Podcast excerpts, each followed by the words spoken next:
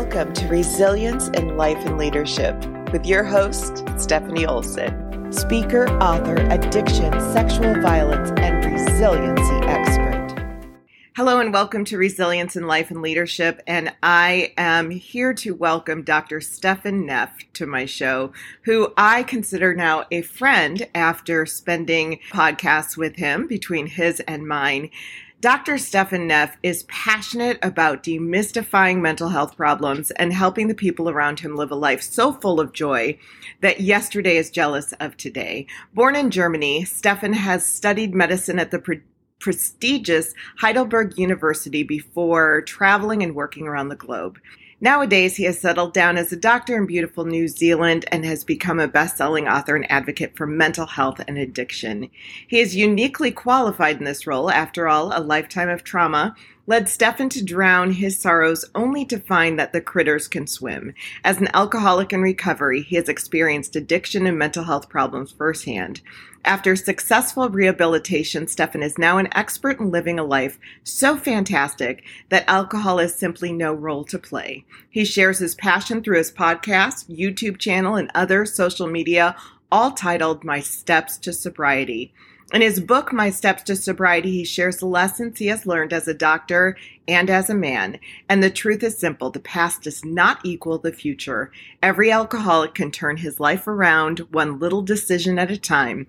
And this book shows how to do it.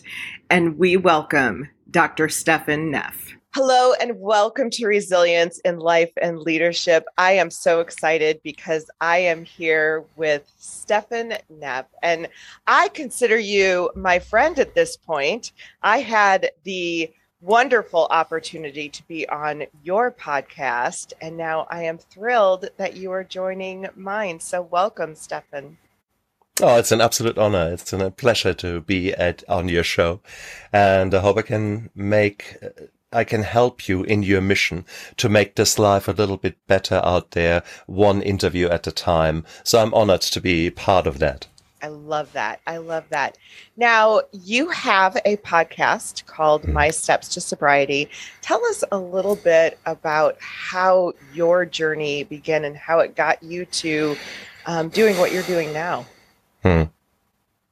Well, born in sixty-six, um, I lived in my youth in Germany in the eighties, and and there was, I mean, the degree of psychology input I had was basically watching Mel Gibson in Lethal Weapon, watching Bruce Willis. Um, these were all the, the anti-heroes that I identified with. Yeah. So basically, okay, it stuff, was... Right? It, Yeah. Well, exactly, exactly. Damn it. The best the best Christmas film is Die Hard. Okay, so right. please, That's let's right. be clear about that. But I think the reality is that, that, I mean, from the word go, alcohol was part and parcel of the, the society in Germany. And it is an integral part, and everything is sort of linked and weaved around the alcohol. Interestingly enough, alcohol did actually not come into my life uh, much later, but first came the trauma, and first came came Um, an assault, a, a gang assault that I was the victim of, um, okay. which then turned, and that was early teenager years, which then turned me quite dark. Um, I brought the, the ringleader behind bars. Um, he threatened re- revenge, and I thought, okay, I've got three years whilst he's behind bars to get my shit together, to turn from a little bit of a pudgy uh, teenager into this Bruce Lee fighting machine. Wow. And I did. And that was, it was an interesting journey, but was a very dark journey. So physically, I, I turned lean and, and, and, and it was cool. Um, but it was, I was constantly on the lookout. Right. And nowadays, it was blatantly, blatantly obvious. It was P T S D. Um, then no one gave a damn about it. Um, no one and talked about it, really. Correct, mm-hmm. correct.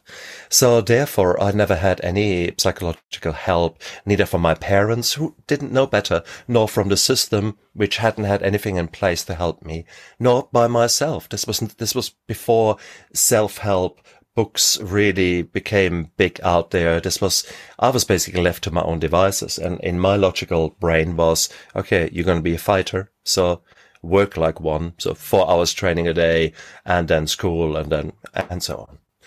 Um, that was all quite nice, but it was a darkness that had surrounded me. And then I was finished at school, started university, um, and suddenly I discovered girls and I discovered partying. And I suddenly realized that when I have a drink, I can actually relax. And it was such a beautiful feeling. I could forget the trauma. I could forget the pain. I could actually let go. And that was beautiful. Oh, I loved it. So, and alcohol became my new friend. And I had a truly good social life. Um, and I did what young men do when they are let loose out of the supervision of, of, of mummy and daddy. And there were lots of girls who were out of the supervision of their yes. mummies and daddies. Yes. We had a very beautiful, good times. And, and yep. So, and alcohol became part and parcel of that life. And it was, it was nice. So there was a time when alcohol was truly a friend of mine, and uh, it helped me to come out of my shell, to stop the shyness, to, to stop the, uh, to really disinhibit myself right. so that I can finally be the person maybe who I wanted to be. And it was beautiful. So I must admit that. But life doesn't just give you roses and beautiful, funny times. It gives you also more trauma. And I maybe had more than, than my fair share. Um, so maybe not surprisingly, over the years, I relied more and more on alcohol because ultimately I had not learned how to deal with negative emotions. I had not learned to recognize depression in myself, anxiety attacks, those kind of things. I had never been taught the principles of integrity, humility. I was a cocky little git. I was, oh God. But that was the survival. That was, that yeah, was me. Absolutely. I didn't, yeah. I didn't know it better. Um, I had to be the best of the best of the best. And that, you know, that means laying as the, as many women as I can. Mm-hmm. That means drinking as hard as I can. That means working as hard as I can. I always had an incredibly hard work ethic. So here I was again, instead of dealing with problems and trauma, I was working. And working, working, working, I distracted myself. Kind of proving and, yourself yeah, over and over and over again. Absolutely, mm-hmm. absolutely. So, you know, as a, as a junior doctor, you do sort of uh, rotations. Or as a So you do your university, and then you become a junior doctor in the hospital system. And you typically work six months rotations in, let's say, medicine and surgery, in eye surgery, et cetera. Now, for all of these six, uh, six uh, months, I made a principle that I do a publication, a scientific publication every six months with someone there. And, you know, it was that kind of not just doing crazy amount of work, but actually taking on more work and constantly proving yourself, constantly having to be the best. And it's a bloody exhausting, exhausting life. I mean, you're young, you can do it. You work sixteen-hour days, right, and then you go out drinking. And that's cool. For a while, that works. Yeah. Um, for a lifetime, yeah. for sure. Yeah. Well, that's right. That's right. And so, again, trauma upon trauma upon trauma. And then throw some trauma in just for good measure. And it is, yeah, my, my drinking got worse and worse and worse. And that covered, I mean, that story covers now the better part of twenty years, really, until my early forties. When um, this no, this was no longer a love affair with with alcohol. It was a very toxic marriage with alcohol that I was in, and it was really it it dragged me down. And whilst I never had problems with the law, I never had problems uh, run-ins with with police for D U I or something like that. It was still I was I was working on a suicide in installments. Um, I was just drinking myself stupid. And then luckily, uh, my wife stood by me. Now she has got her own story with alcohol. She has got her own story with, with trauma. She is just as broken as I am. And maybe therefore, therefore we had our, our crazy relationship. We had fantastic love life, and we had the most fantastic wars. I mean, I mean, I mean, you talk Third World War on, on steroids. That was our ma- marriage. And it was just How the hell we did not get divorced, I do not know. Um, we somehow survived all that craziness, and we're now fantastic partners. But yeah, bottom line is, I mean, there were many times when I was walking away, she was walking away, and somehow we, we, we stayed together. Um, and that was equally when she got dry. She, with the help of her church and her newfound faith, she got her shit together. And while she didn't do as much counseling, et cetera, she still managed to stay sober. Um, and then down the line, I was spiraling out of control, and she was instrumental in getting me admitted to a rehabilitation hospital, and um, gave me the holiday of a lifetime, so to speak, yeah, twenty-eight days, yeah. um, full board. And it was the most beautiful and the most terrifying thing I had ever attempted, because I had to now stop using alcohol as a band-aid. That's scary. I had, oh shit, yeah. Mm-hmm. I had to learn what emotions are, because so far, whatever came up, I numbed. So now I had to learn, how does it feel like to be sad? How does it feel like to be angry? And to actually look at myself. And this is, this was, this was scary. It's terrifying. And none, none of the, the rehab inmates was in any better place. We all hated the ten o'clock emotions session, um, where you sit around and you're not allowed to hide. The, that's right.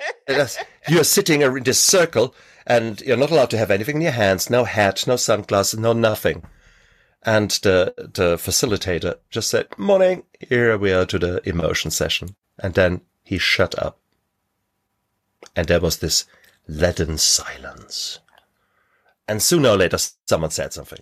And then someone else said something. And sometimes there were funny things. And sometimes there were fights breaking out. And it was all weird. But it was, it was, we actually experienced emotions. Um, we looked into other people's eyes. They couldn't hide. We saw their emotions. And it was weird. It was weird. As if you're learning how to breathe, how to be a human being again. That was at this basic level. Yet, here was a, as a doctor. I mean, for Christ's sake, yeah. you should you fit you should think. Well, I know what what emotions are, what depression is, what P T S D is. Well, yes, I knew all the criteria, and I, I was very good in diagnosing it in others. I saw it a mile away that someone was drinking. In the mirror? No, no, no, no. I, I'm fine. The denial. Oh, denial is such a beautiful thing, and it's the yeah. hallmark of addiction. Denial. No, me? I? No, no, no. Joe down there. He is. He is an alcohol. Look at him. Me? I'm just a social drinker. That's you know? right. I I'm don't just... drink out of a bag. I don't drink under a bridge. I'm good. Isn't it? Exactly. That's the effect that I have got my Bucks Fizz or five of them in the morning for breakfast. Right. Yeah, no, that's just because I'm a I'm a social butterfly. Yeah, right. But you don't have guests around. Oh, that doesn't it's matter. I still yeah. Somewhere. Yeah. Yeah, exactly. I said that. Oh, God. But then again, there are, there are moments. I can, hand on my heart, say, a, a can of beer saved my life. Uh, and uh, that was very early in my medical career in the former East Germany. So the wall had come down. I was working very close to the Polish border. Saturday morning, after a long night shift, I jumped into the uh, the train to get back to Berlin. And I was alone. I was was the end of the line, basically, where I jumped in. And I had a shit of a night. And I actually had beer with me. I bought myself a beer there. And in the morning, eight o'clock or so, I sat, I sat there and had a beer. And next stop, suddenly doors come open. And there were maybe eight, ten skinheads came in. So like me, but including the, the right-wing tattoos and all the, the, the comfortable shoes so that you can kick the shit out of someone. Yeah. And they walked in, looked at me, and dotted themselves all around me. So I, there was no oh way I could get out. I just looked around, looked back, and started keep drinking my beer. And they all had a beer on them. And it turned out that Saturday, that weekend, there was a meeting of neo-Nazis in Berlin. They were all there to get pissed and beat the shit out of someone um, and have a good time. And the only reason that they sort of didn't really know what to do is I had this beer in my hand. What are you doing there? I said, I'm a doctor. Hmm. looked around, and one guy says, I don't like doctors. Look what they did with my finger.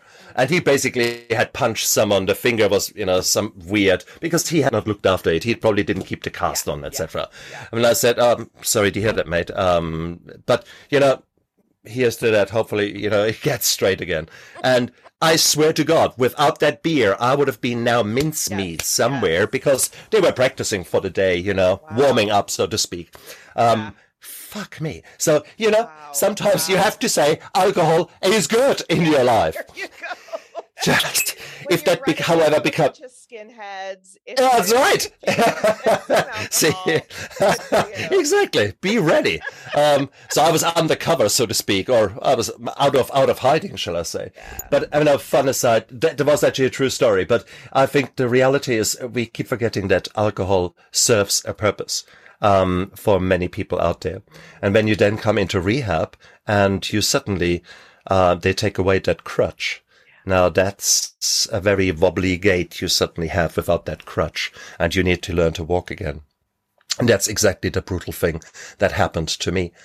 Um, it is, is very hard. Um, what happens in rehab, for those of you, if you've never uh, been aware of it, the first few days is detox.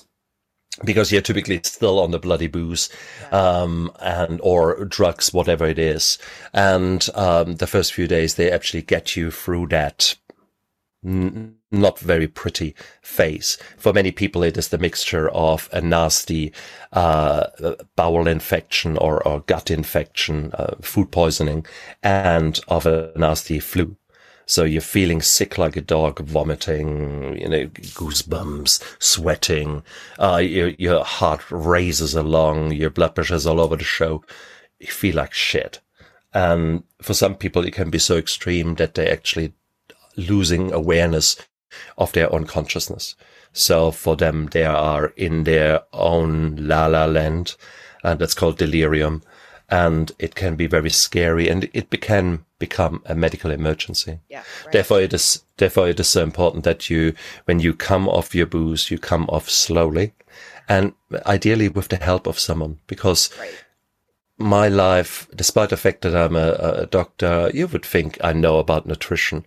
Again, what you do to your gut with your alcohol intake, it destroys so much. So you need, when you come off the booze, you need vitamins left, right, and center, especially vitamin B or B complex. God, you need you need tons of it, and zinc and selenium and so many other things. That's where doctors and, and rehab professionals come in to help you right. to get physically over the physical damage that you have done to your body.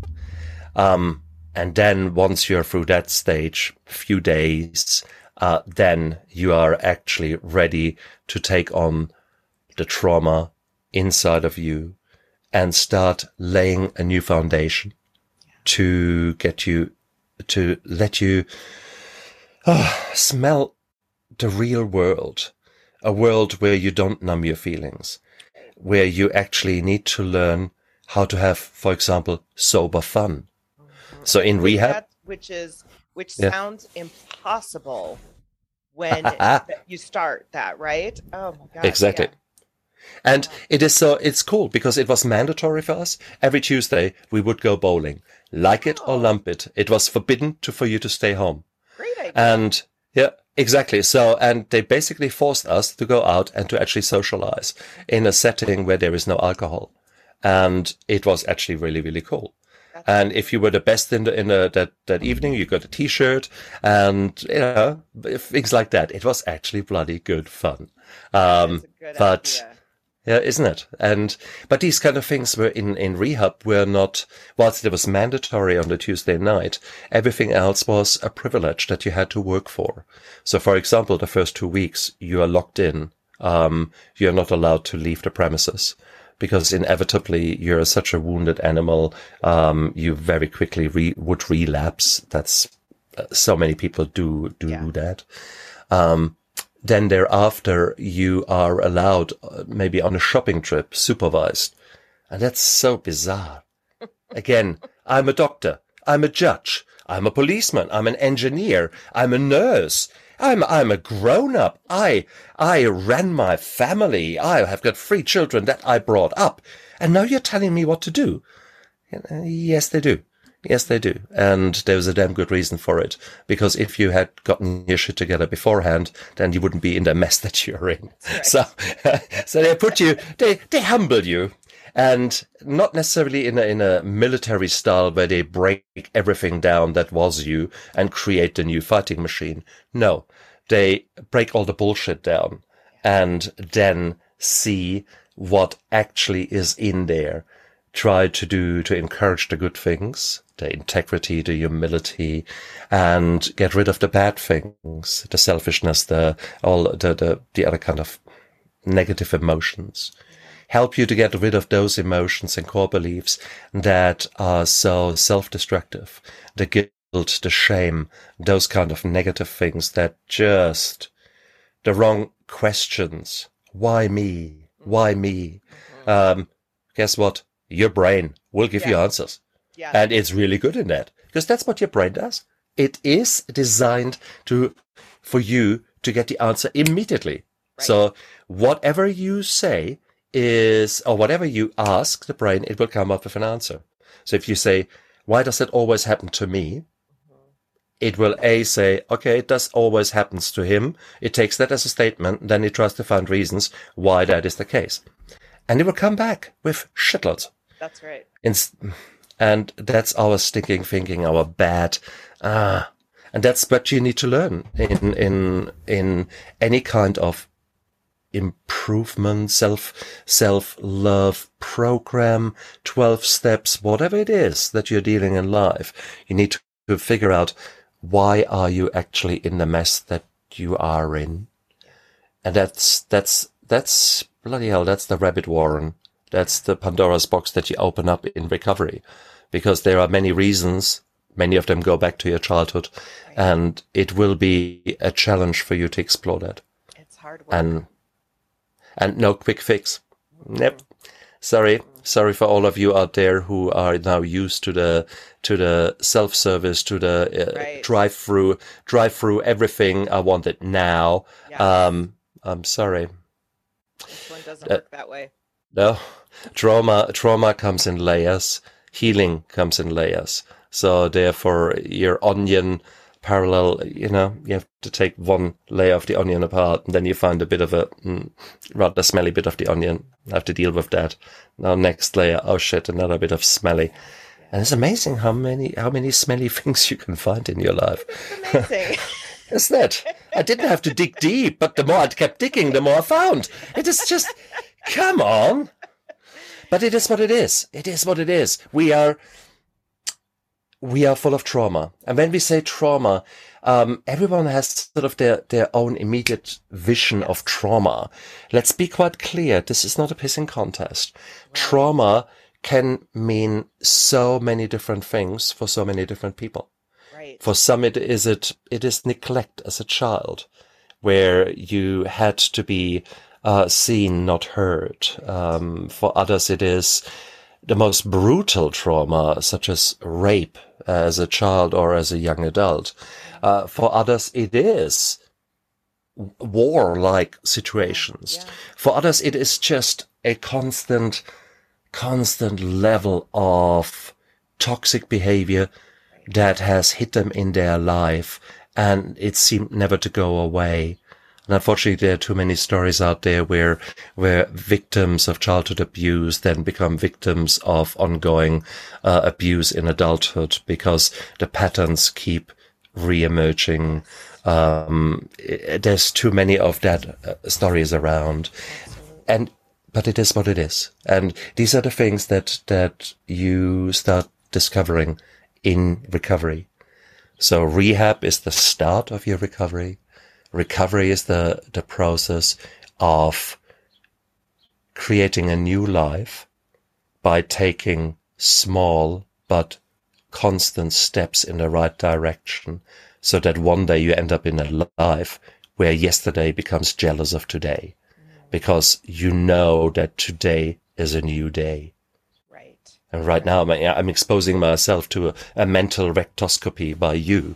Um, that's not necessarily very pleasant, may I say. Um, for many people, public speaking is one of the biggest tortures you could do. Um, So there you go. So, but here I have found my, my voice. I'm actually coming out. I'm actually, yeah, it is, it is very similar to, to actually really opening up the windows and letting light into that dungeon that is the life for many people.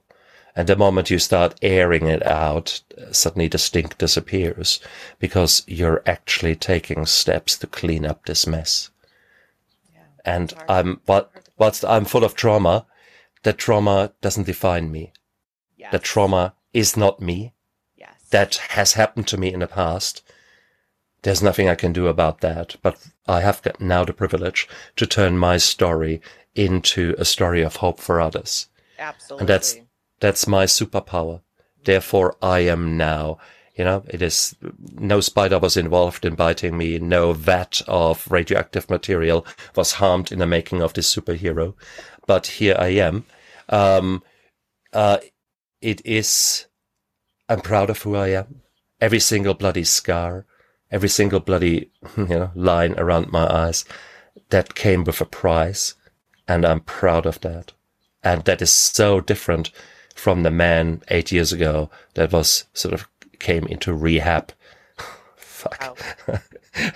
I had, uh, yeah, no, this, uh, this was crazy times. And the transformation that I was allowed to have and that I worked on so hard is beautiful. And when I say work hard, not negative, not in a, in a sense of self-flagellation. No, I just, like when you fly an aeroplane, you fly from point A to point B, so Auckland to Honolulu, let's say, and you know that ninety-nine percent of the time, the aeroplane is actually off course. But that's where either the autopilot or the pilot will readjust the mission, will readjust the course. The wind drifts you a bit there, that's cool, you come a little bit back. And that is what recovery is all about. You look at who do you want to be? And you are not just vaguely, ah, I want to be healthy. I want to be wealthy. No, what does health actually mean for you? Right. Oh, I want to lose weight. Okay, tell me, how much would you lose? Right. Oh, I don't know. Well, I want to be exactly one hundred kilogram, not one hundred thirty-seven that I am right now. So I'm putting something there. And then already I say, why do I want to do that? I say, well, I want to lose weight. No, and to lose weight, that's already a negative connotation. Mm-hmm. To lose something, well, to lose something is not very nice. You don't want to lose things. So maybe rephrase that into something positive. I want to gain flexibility and fitness. I want to gain um, a newfound love for me working out. I want to gain those kind of things. So So I've, what I, what I did is I had a dream, I created a vision, and now I create a mission to get there. Um, and I try to package it up positively. Um, I don't want to die on a diet. I want to create a lifestyle mm-hmm. where I eat in such a way that it nourishes me, puts a smile on my face, because I look down and say, wow, this is really healthy. And that looks absolutely bloody gorgeous. There's every color under the sun is in my, on my salad here. I love it. And, you know, that's good. And from now and then, there will also be a cheesecake there. Okay. Yes. Uh, beautifully dripping in all kind of luscious. Uh, mm, and that's okay. Yeah. Everything in moderation. Um, right. But most of the time, I will be actually looking out for myself. I will be looking after myself. And that's recovery. You learn how to love yourself. You learn how to accept yourself. And that is powerful. That's, that's addictive. Yeah. So that's an addiction I want to have. And I, I'm proud of. The, addicted to live a life. And that's so beautiful. And it, it feels so freeing when you finally get to that place of sobriety and you think, this feels so good, as opposed to what you had been dealing with. And I think that's what is, is so hard, especially walking into um, that program or walking, the thought of not, whoops. I'm very, very pleased that you can't see all of me. because message to self, close coffee pot before you let it drip into your face. You don't so, need to go to the doctor. no, no, no, no. That was lukewarm coffee. That's okay, fine. It's actually, it's actually nice and refreshing. I should do that in every show. Oh dear. So you heard about wet T-shirt contests? Yeah. See, in New Zealand, it's a whole different thing. That's right. Oh, but back to your show now. That is funny. I'm so... That was great. Well, um, yeah, I have no idea what I was saying. Jeez, that was rarely am I speechless. uh, uh, so let me let me. Yeah, exactly. No, I will not send any pictures to any V I P guys. That you can dream about that. Now, what is important? Look what has happened.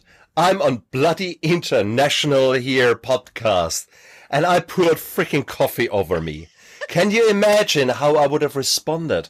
The old me, the angry me, the resentful me. Yeah. I would have blushed. I would have yeah. been angry. I would have been, uh, yeah. I don't know. I would have fallen apart probably. Yeah. Uh, and yeah. I would have asked, how? Why does that happen to me? Yeah, why me? And yeah, exactly. Now, yeah. so what has, what has actually occurred? Yeah, I slipped. My coffee was still open. I got a bit of a wet trouser. So what? Yeah. So what? This is, what is that in comparison with the true suffering, the pain that I've gone through? So nowadays I can actually distinguish from true negativity, true trauma, and what my catastrophizing brain right. wants to tell me. Yes. So that yeah. is the big difference. I now see what truly matters and what doesn't matter whatsoever. Okay, that. So this is, That's and good. this is, this is the power. Uh, God grant me the serenity to accept the things that I cannot change, courage to change the things I can, and wisdom to know the difference. Yes. That is the serenity prayer in a nutshell. But too many of us only pay it lip service. They can maybe recite it, but they don't live it. Yes. That here right now, that was living it. Because it. What can I do about it? Nothing. Can I actually use it to a positive, to break the ice and make you blush? Hey, yeah. that's cool. I'll take it. That's a bonus. Um, you know, and that only happens on Stephanie's show. Yeah, see? So, no, that is actually, you know, this is, this is real life. And because that shit will happen, it's just a matter how you respond to it, how you, you work with it. And that is, that is a freedom that I cherish. This freedom of being able to choose my reaction. But the only way you can do that is because you have worked on the core beliefs that are deep down there, that are driving you and maybe driving you to do stupid things that are, I've, I for sure had somewhere a core belief that told me, oh my God, you're a failure. See? And that core belief would have been reinforced by me right. pouring coffee right. over myself. Right. See, you're a failure. Right. You can't even drink. Um, right. You know, that kind of bullshit. But no, in actual fact, I'm, I'm surprised that voice didn't even come up anywhere. I just had to laugh about myself when yeah. it happened. And it was, this was actually beautiful. Yet in the past, that yeah. rotten core belief would have come up to play and would have had a field day because yeah. I would have fed it with yeah. all the guilt and shame and those kind of things.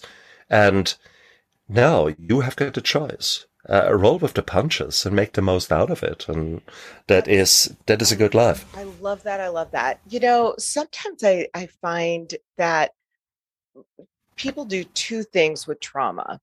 So they either, because we all have trauma, it, all of us have some trauma in our lives at some point, but people either, oh my gosh, I would never, that never happened to me. I would, I never had anything like that happened. Or they do the opposite. My trauma is so much worse than yours. And in a way, it is not just sitting with what it was that you experienced that made you feel whatever yeah. feelings those were, because those feelings are sometimes really hard to feel. Yeah. are so true. And that was certainly, that was part and parcel of it. And I think it's part and parcel of the disease of, of addiction and of mental health problems, that you catastrophize and that, that truly you actually believe it hand on heart, that you are the victim and nothing could be worse than what has occurred to you. The only one. When I went into, yeah, when I went into rehab, I had uh, exactly that, that belief system, and maybe quite rightly so, because I had been done wrong by, by an institution that I was fighting against. And it was, uh, it was, yeah, there were a lot of things that didn't go very well there. Uh, it was a very toxic, toxic kind of setting. And uh, I was consumed by that. I could not see anything else. And so one day in week two, my case manager asked me, um, can you write a letter to that institution, please, and bring it tomorrow to your session, and we can go through it. And I did. So I went out there and I wrote half of the night and pages after pages after pages. And there I was, ready to go, ready next day, and went in there and I wanted to go in, in minute details. And she took the pieces of paper and said, hmm, folded them in half and put them to the side and said, brilliant. So now let's talk about you. And I said, uh, uh, uh, uh, uh, uh, uh, and she said, yeah, that's, yeah, no, I understand that. Let's talk about you. And I was angry with that woman. I was so angry and I couldn't actually focus. I can't remember what we talked about in that session. Um, but I was pissed off and I actually was quite outspoken against her in the next few days. But what she made me do is she said, hey, look, I've got a, a book for you. Uh, come back tomorrow. I give you that book. And that book was written by a um, a woman who had married a, a, a husband from a different uh, culture, and their marriage fell apart. And the husband, out of honor, decided to, in broad daylight, uh, come back to her house, kill all her children in front of her with a knife, and her her father, all in front of them in the driveway. And that all happens when you read a book. It happens in the first fifteen pages. And there I was with all the trauma that I had. And I thought, uh, I had nothing on that. And suddenly I realized, wow, um, maybe I need to put things into perspective. So suddenly my trauma paled in comparison. Now, I strongly disagree with comparing traumas. Mine is bigger than yours. Right, no, right. Bullshit. No, I, I hate that. But it gave me the perspective to step back and actually look at my trauma. And then the next thing that you need to do then is to actually step back and say, okay, this trauma has occurred.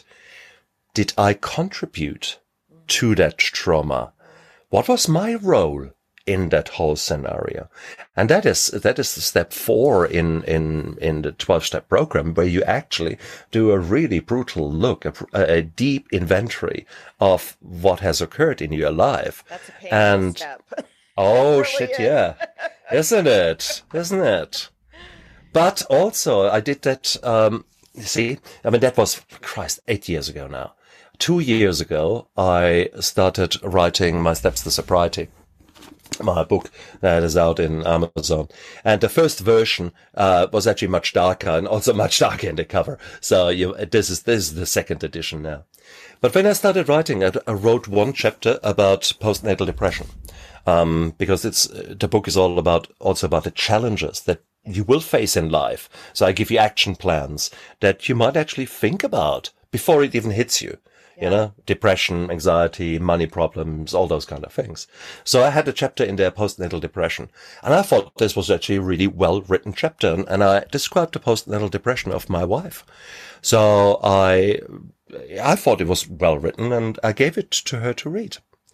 Oh, boy. Oh, boy. Her recollection of her postnatal depression was there. Rather, di- rather different perspective. Also, the amount of anger that I, that, that I experienced and I saw in her eyes, uh, it was very clear there was a lot of trauma that she had not yet dealt with, despite the fact that it is now nearly twenty years ago. Um, there you go. So bottom line is, it is whenever you, you start working on yourself, you you will find one trauma, you deal with it, and you think actually you've dealt with all the traumas, and then suddenly something like that happens. Oh boy, did I have to revisit things, right. things that I had forgotten, things that I had forgotten from that time, which she held in front of my eyes. And I thought, oh, yeah, my mind didn't really want to remember that part where I was an asshole. Um, I, in my story, uh, I was the more or less the hero. That's right. I was there to support her, right. you know, um, and I was. Yeah. And she, her story, she, she is not lying. I'm not lying. But right. we have got different recollections right. of that part of our lives. And it is so important when, when you are in recovery that you start exploring those things. And that is where your power team comes in, because you don't know what you don't know. That's so right. therefore you need to talk to people who have been there, who can listen to you, what you're saying, but equally listen to what you're not saying and maybe point you in the right, right direction. And that is where a good life coach comes in, uh, or a psychologist. Sometimes you need a psychiatrist, because there are so, there's so much trauma and so much truly, true mental unwellness, mental illness there. So you need a whole bunch of people to actually help you. But that is to deal with the past. You then need a, a whole bunch of people to help you create the future that you want and deserve. And for that, you, you listen to people like us. So if I get my shit together and Stephanie, she can get her shit together, well, there might still be hope for you, actually. Okay. yeah, exactly. Exactly. Well, life is too short. To be humble enough to be able to look at that and receive that. Okay. Maybe yeah. I'm not there. Yeah. Maybe I'm not perfect yet. Maybe I need some help from other people. And yeah. yeah. Yeah. But also, do I want to be perfect? Actually, no. no, because it means I've stopped. I become stagnant. And for me, it is beautiful to explore, to find new ways, to find new insights. I'm a lifelong learner, and I want to learn about myself. I, I've learned so much already, but I've only just scratched the surface. Let's be serious here. I, there is so much more in me waiting to be, ah. Uh, discovered, uncovered. There's so much energy waiting to be released, because the moment I, I take that Band-Aid off, it might hurt for a moment, but then that is a new kind of pain or feeling, whatever it is, that will drive me forwards. Yeah.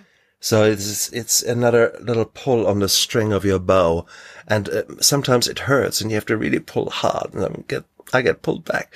But then when it is released, my goodness, where will this arrow go? And that is the amazing thing. That is, I'm looking forward to that. Every single day, something new will push me forward.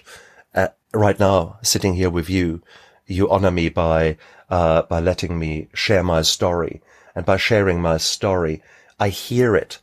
The moment it is spoken out, the, it becomes a different kind of truth. Yeah. It becomes that kind of more tangible. I can't take that word back. Yeah. It is out of hiding. Therefore, it has come out. It has freed me. It is, it is a beautiful, beautiful, beautiful feeling. It is, uh, yeah, it's a release yes. in the nicest possible yes. way. So, so good. Oh.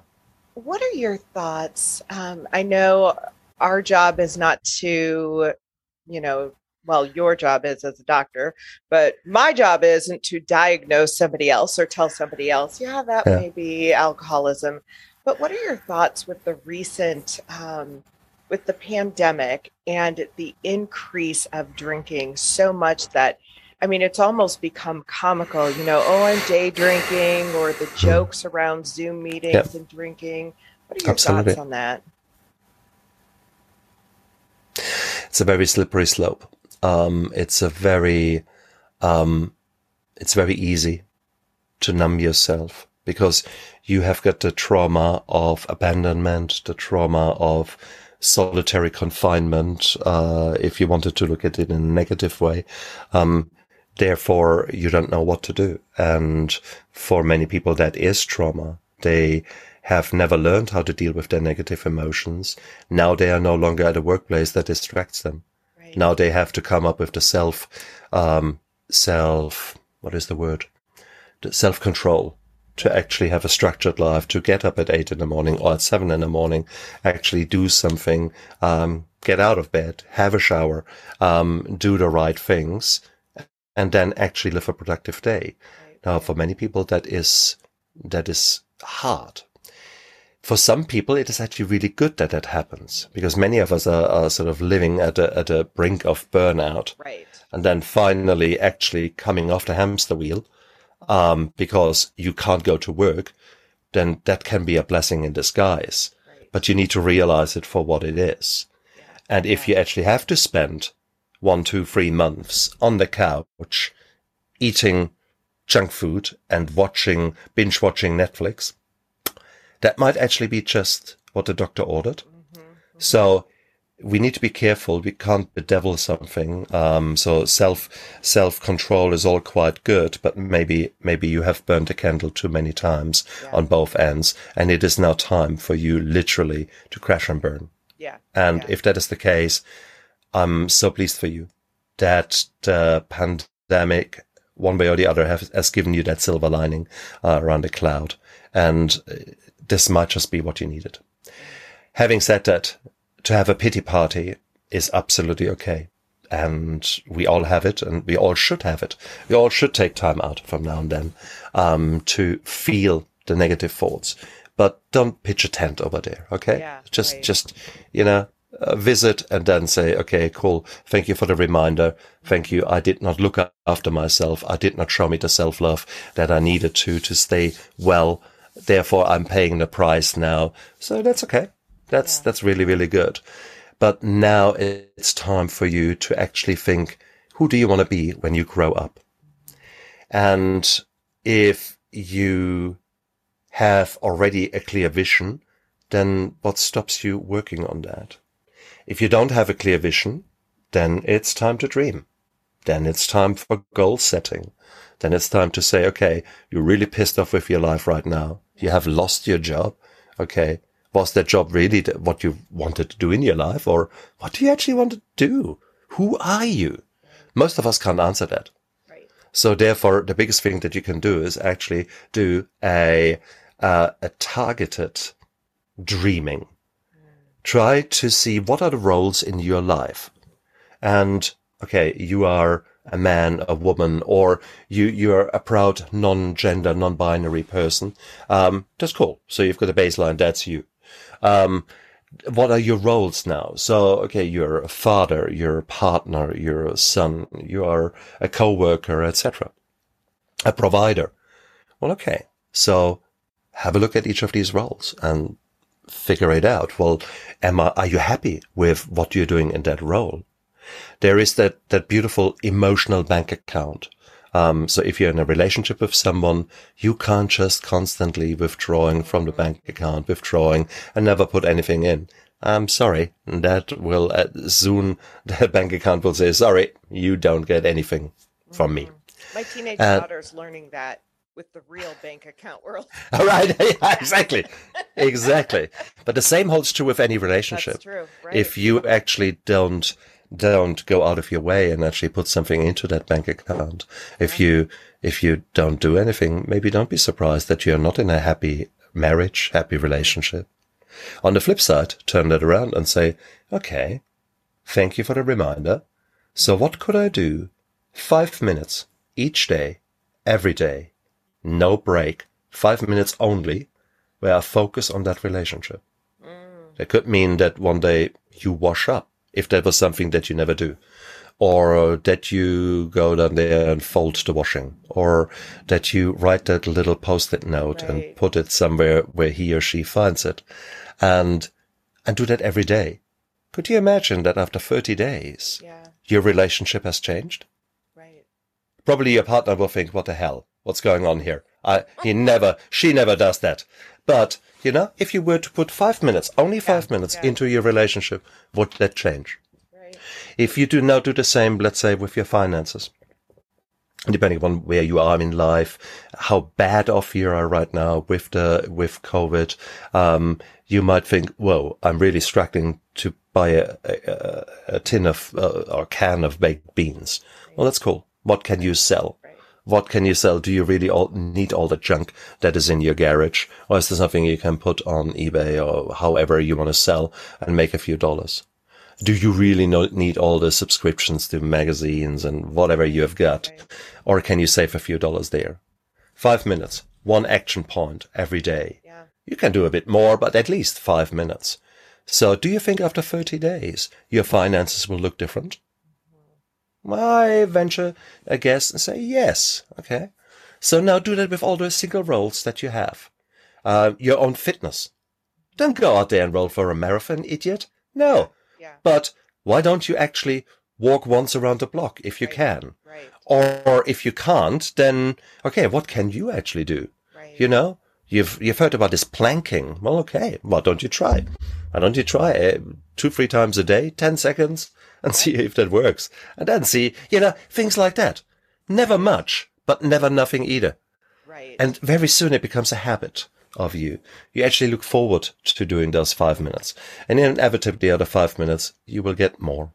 So these are the, the options, the, the, the um, opportunities that such a forced reset can give you. The flip side is, of course, you can actually fall into the trap. Ah, see, I can let myself go now. I don't need to wash. I can stink because I don't need to see anyone. And I can, I don't really need to do that. I don't need to do that. So you start taking shortcuts on your health, on everything else. And no one cares for a few days if you drink in the morning. It might actually be a nice thing. I mean, you know, make something positive out of it. Um, but then again, do you really want to be in that constant numbness? Right. And then in that constant hangover, right. uh, or anywhere in between, um, some of us chose chose to in the past and choose now. And I guess that's the reason that you and I are having this talk, to actually highlight that and actually say, just hold a mirror in front of people's faces and say, yes, it's a temptation. And yeah, for a few days, it's okay. Um, go on a holiday, and some holidays are rather boozy. There's no, nothing really wrong with that, unless you make so stupid decisions whilst you're right, drunk right. that you're coming home with some unwanted guests in in somewhere on your body, yeah, yeah. Uh, or in your body if you're a girl. uh, yeah, so not good. Um, not good. Th- yeah, exactly. So it's up to you guys. I think living with a consciousness and with a, or being, being conscious about the privilege of living that right now matters, et cetera. That is, that is the key thing that makes it beautiful for me. So for me to have a few days off is an absolute blessing, because I now don't need to work and I can work on other things that I want to work on. So therefore, if you, again, rephrase it into something positive, then this can become very powerful. And I already hear some people out there. See, I can hear you from here in New Zealand. You saying, what an asshole, what a dick. Here, I don't know how to feed my family. I will not know if I have got a job. Yeah, that's correct. And how many people were, my, my counter is, how many people were exactly in this place, which was so outside of their comfort zone that they actually had to start taking action. Right. And by doing so, they de- developed a habit of taking action. And they were so much in pain that they actually now moved forward, but they now not just drank water like mad and, and just wasted energy, but they actually started swimming in one direction.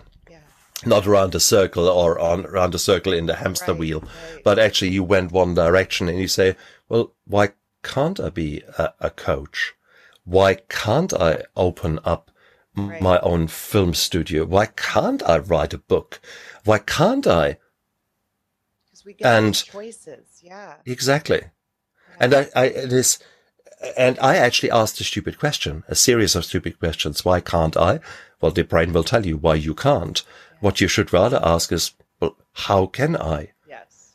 And what what stands in my way? I think that's a valid question, because then you also have to address your own feelings that stand in the way, the imposter syndrome, the all those kind of things. But I mean, you know, my steps there, nine, there, there, there, steps. Now that's steps. No, that's, oh, for Christ's sake, I'm getting left and right mixed up. Behind me are two books. That, oh, for Christ's sake, that one there. Yes. Yes. So we've got Steps to Sobriety there, um, which is a book I wrote two years ago. Then there's a children's book behind me there, which is The Adventures of Esme, the Mindful Mouse. So these are things, would you have told me that three years ago that I would be writing a book um, about my mental health or the mental health of others? I would have thought, you're kidding me. How stupid are you? Me? Never. Yeah. But here I am. And so the question is for you, who do you want to become? So that is the, the, the truest, most important question. What is your why? Why do you want to be that different person? And then the question is, who is this different person? Right. Okay. And the moment you ask the right questions and find an ac- accountability partner, you putting things in writing, maybe write a journal and actually write those things down. And suddenly there it is, black and white in front of you. Yes. Very powerful. I want to earn one hundred twelve thousand dollars every year without me having to go to work. Uh, okay, that's a goal. All cool. Right. Next question then is your brain says, okay, well, how can we do that? Um, and guess what? It will come up with ideas. And you might actually ask someone who has done something similar. Yeah. And he says, what do you mean one hundred twelve thousand? Why not twelve million? Um, and, oh, okay. I didn't want to think this big. But no, no, you, you think big, you know? Mm-hmm. Do you want, do you want a marriage that is okay?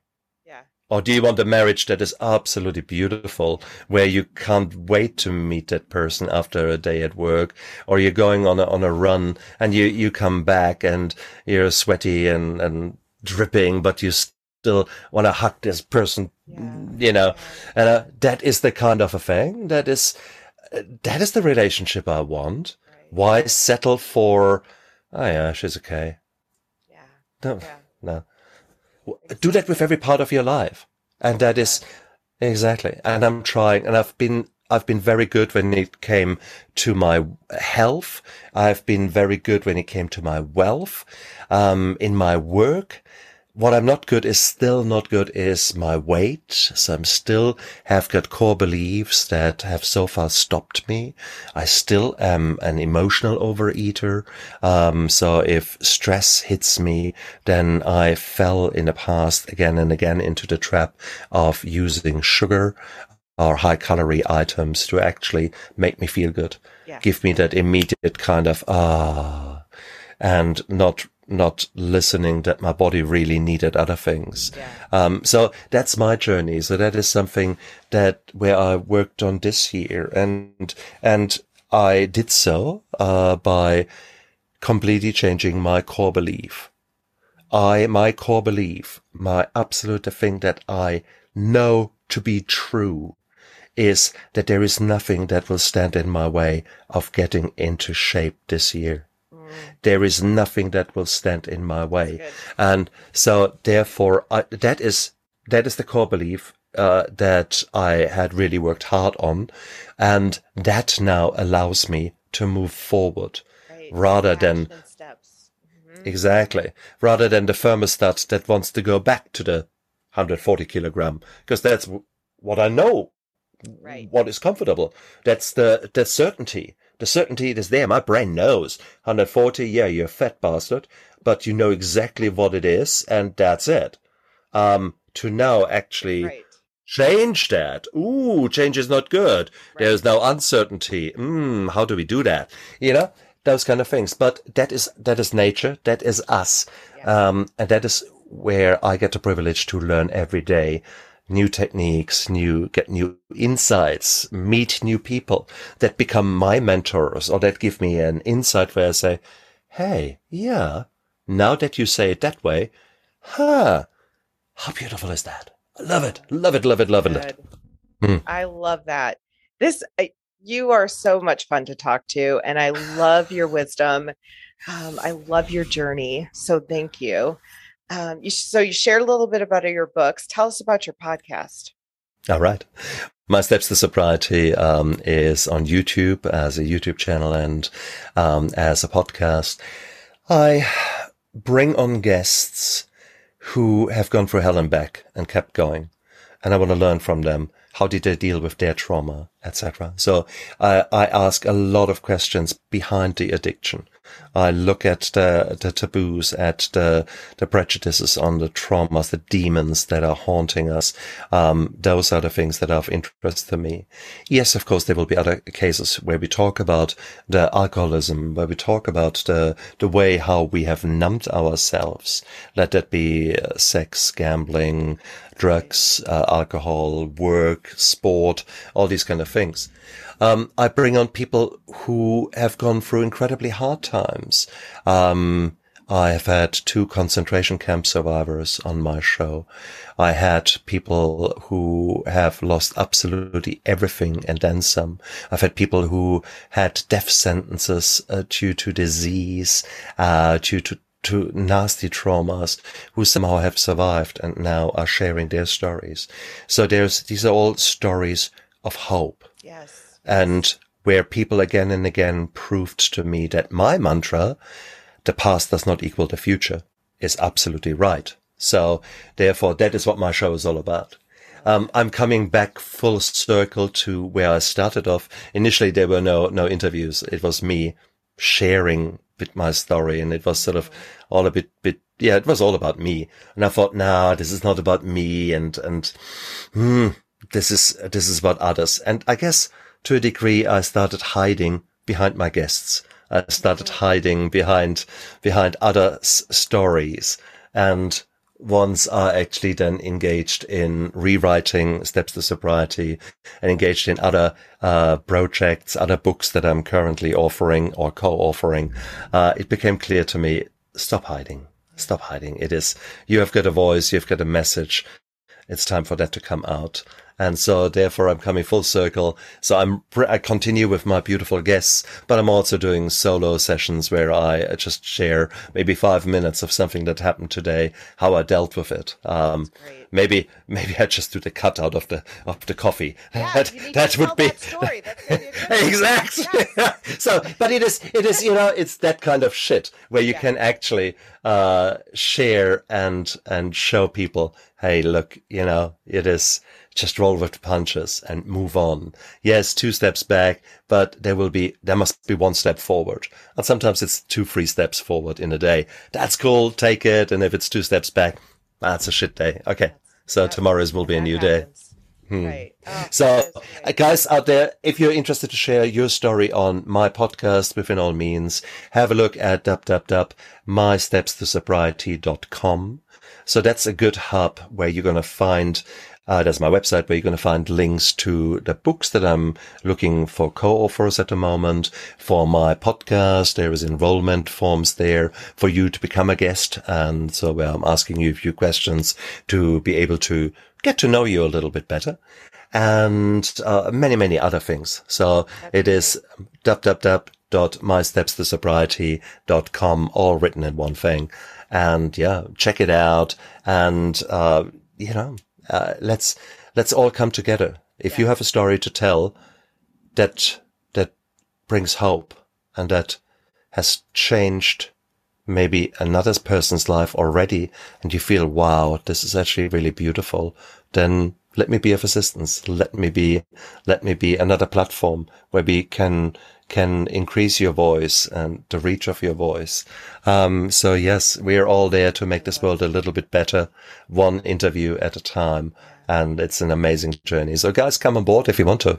That is fabulous. And it's so healing to tell your story. Yes, it helps other people, but it's amazing how much it helps you as well. And you read my mind. I was going to ask you how people can find you, and and you just answered my question. So get out of there. You don't want to be in yeah, that's, that's a bit scary, isn't it? It really that is. happens. That happens when you're in recovery. That happens when you're together, because it's sort of a, a brother and sisterhood yep. that develops. Yep. We we are we are, we all have been bullshitters, and you can't bullshit a bullshitter. Okay. So, so we know each other. We know how we I think. I love it. Yes. We so, have a special bond that isn't it? Others. Yes. That's so true.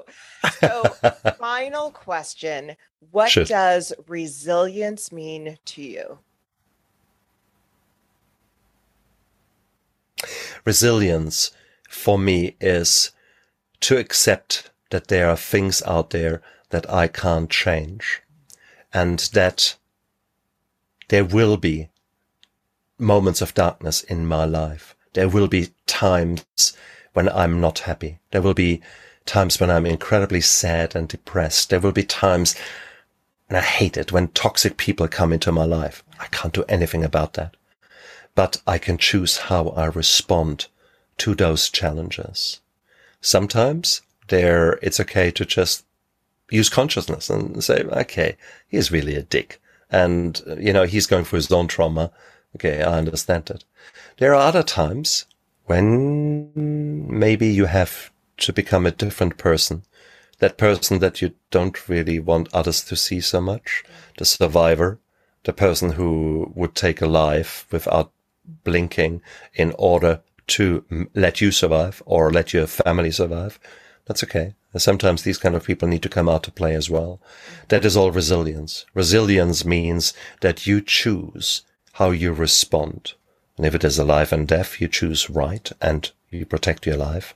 And you, but also choose to look at an email and say, well, yeah, thank you very much. Um, your brain tells me that this is life and death, but nah, this email is not life and death. I'm sorry. Nope.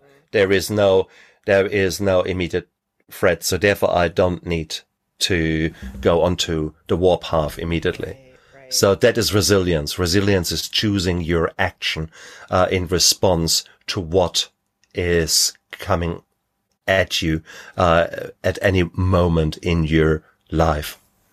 That's good. I love it. Hmm. Thank you so much, Stefan. It was just so wonderful to talk to you.